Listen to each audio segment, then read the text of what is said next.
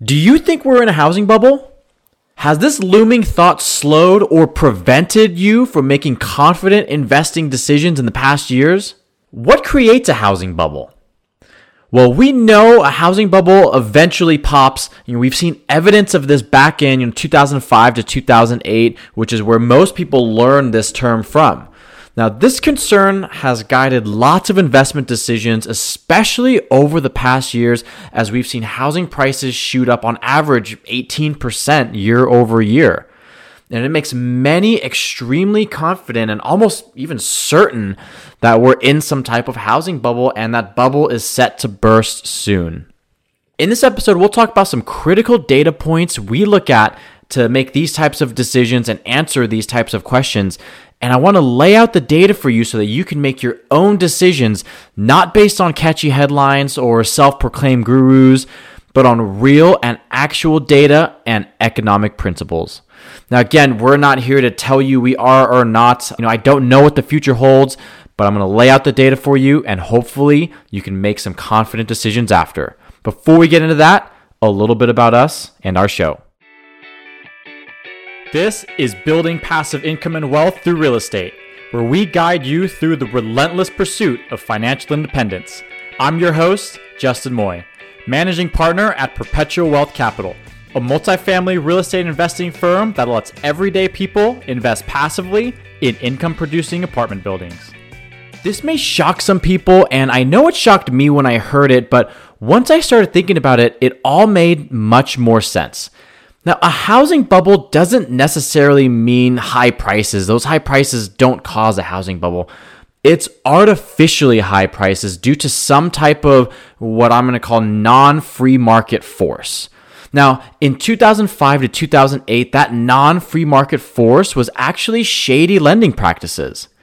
Now, if you're unaware, what really caused the housing crash of 08 wasn't that prices of real estate climbed, that increase in price was due to the primary reason which caused the crash, which was an incredibly easy access to cash through shady lending practices and programs.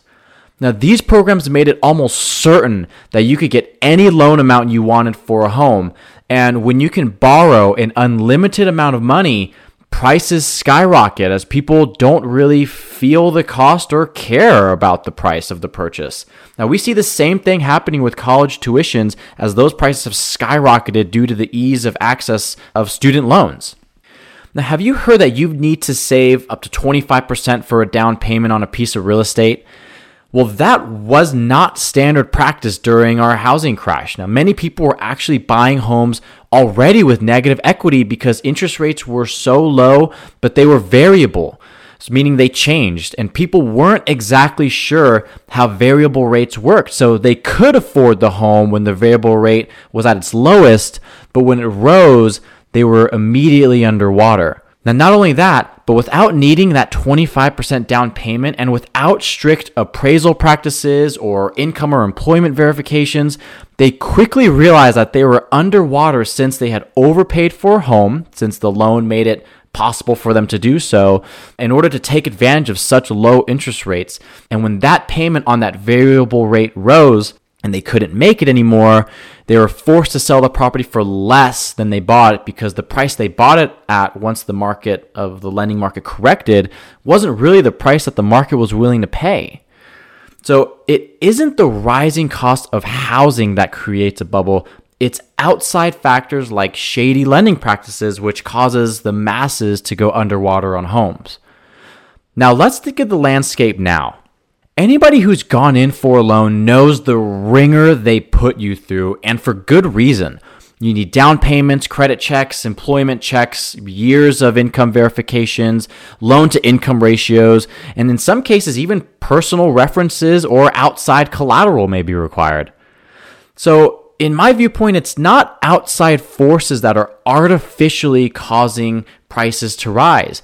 Now, earlier I mentioned the non free market causes, and what the data is telling us is that prices are rising due to free market causes, or in this instance, supply and demand. Now, since I can't add attachments to our show notes, if you want to look at any of the graphs that I'll be talking about or the sources for the graphs I reference, which I do have screenshots, they're actually from a presentation that I was a part of from one of the world's most renowned and trusted sources within real estate investing, send me an email and I'll send you the graphs and we can open up more conversation there. But what the graphs tell us is that since the 60s, now this is real data, since the 60s, America has delivered on average a million new homes every year.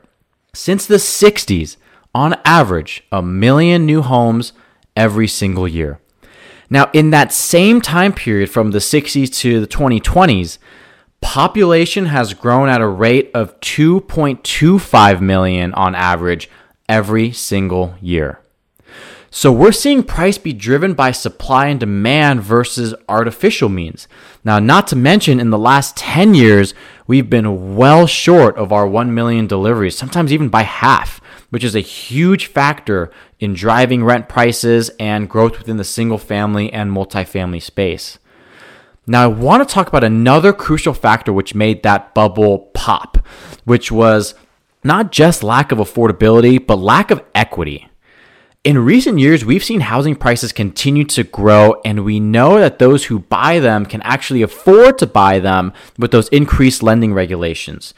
But we also have seen people have enormous equity bumps with just natural appreciation. Now, before the bubble pop, people had no equity. But just in the past year, the average home is appreciated by 18% on average nationally. 18% meaning not only is the average homeowner buying a home with 25% cash equity, but their equity has grown beyond just making their monthly payments just by the natural market forces of supply and demand.